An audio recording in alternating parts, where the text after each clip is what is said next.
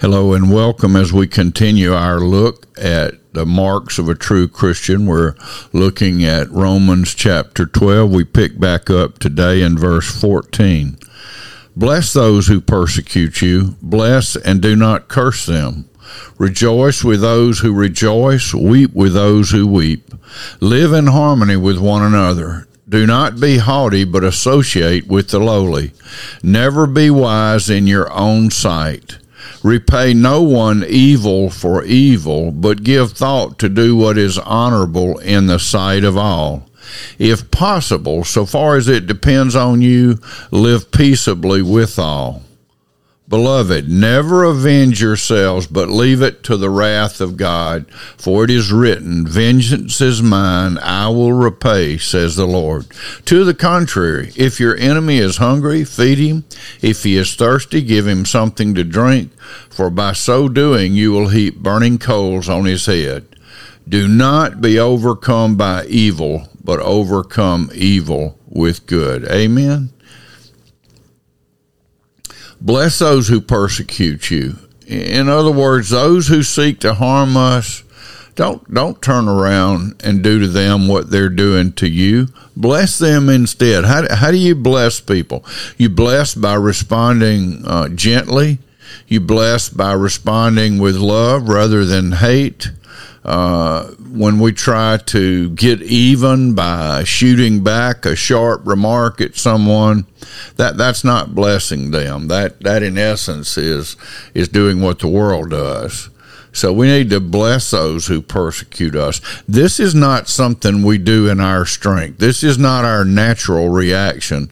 This is Christ in us. Galatians 2:20 says for I have been crucified with Christ, and it is no longer I who live, but Christ who lives in me.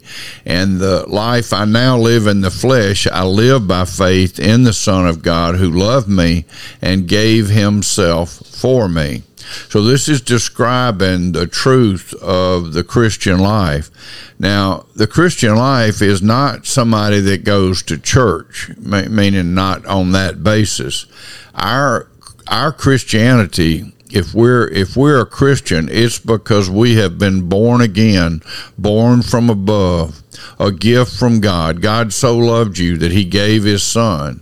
And and that gift is received by faith, by trusting in the Lord Jesus Christ, who came and lived the sinless life that you and I haven't and then died to pay for our sin in full. He said from the cross, the, the actual word was tetelestai, which meant paid in full.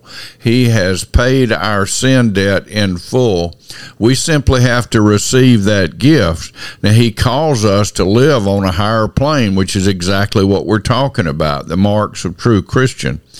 But we're not saved by our efforts. We're saved by the finished work of Christ. So he tells us to bless those who persecute us, bless and do not curse them, rejoice with those who rejoice, and weep with those who weep. What he's saying here is simply to identify with the needs of others. If they've got something to be joyful about, join with them. Be joyful with them. Don't don't poke out your lip because they got something that you don't have, or they got a blessing and you didn't, or maybe they got a bigger blessing. Rejoice with those who rejoice and weep with those who weep. Every one of us goes through challenges. And we need to to be coming alongside those going through a challenge, and that that's what he calls us to do to live in harmony with one another to live at peace with others. And he said, the key to this don't be haughty, don't be prideful, don't be uppity, but associate with the lowly. Never be wise in your own sight. Boy, that one hits me right between the eyes because I, I often think, well, I, I know I'm right about this. Well, we don't need to be wise in our own sight we need to, to have our ears and our eyes opened and see what we can learn in every circumstance.